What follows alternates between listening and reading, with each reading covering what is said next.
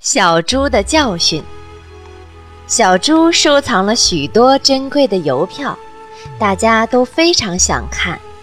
一天，小猪想捉弄大伙儿，便在门口挂了一个小黑板。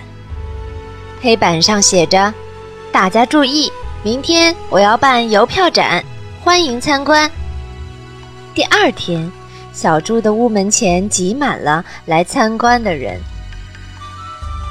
小猪站在门口对大家说：“我说是让你们明天来呀。”一看黑板，的确写着明天，并没有写具体日期。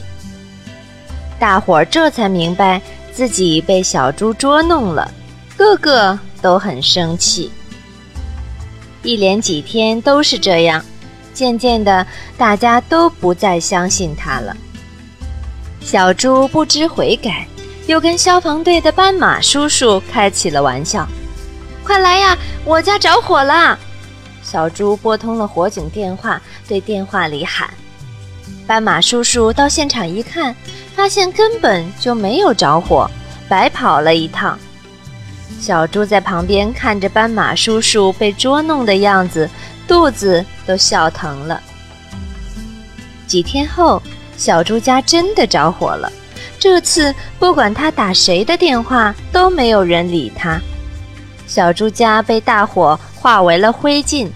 这次小猪真的知道错了。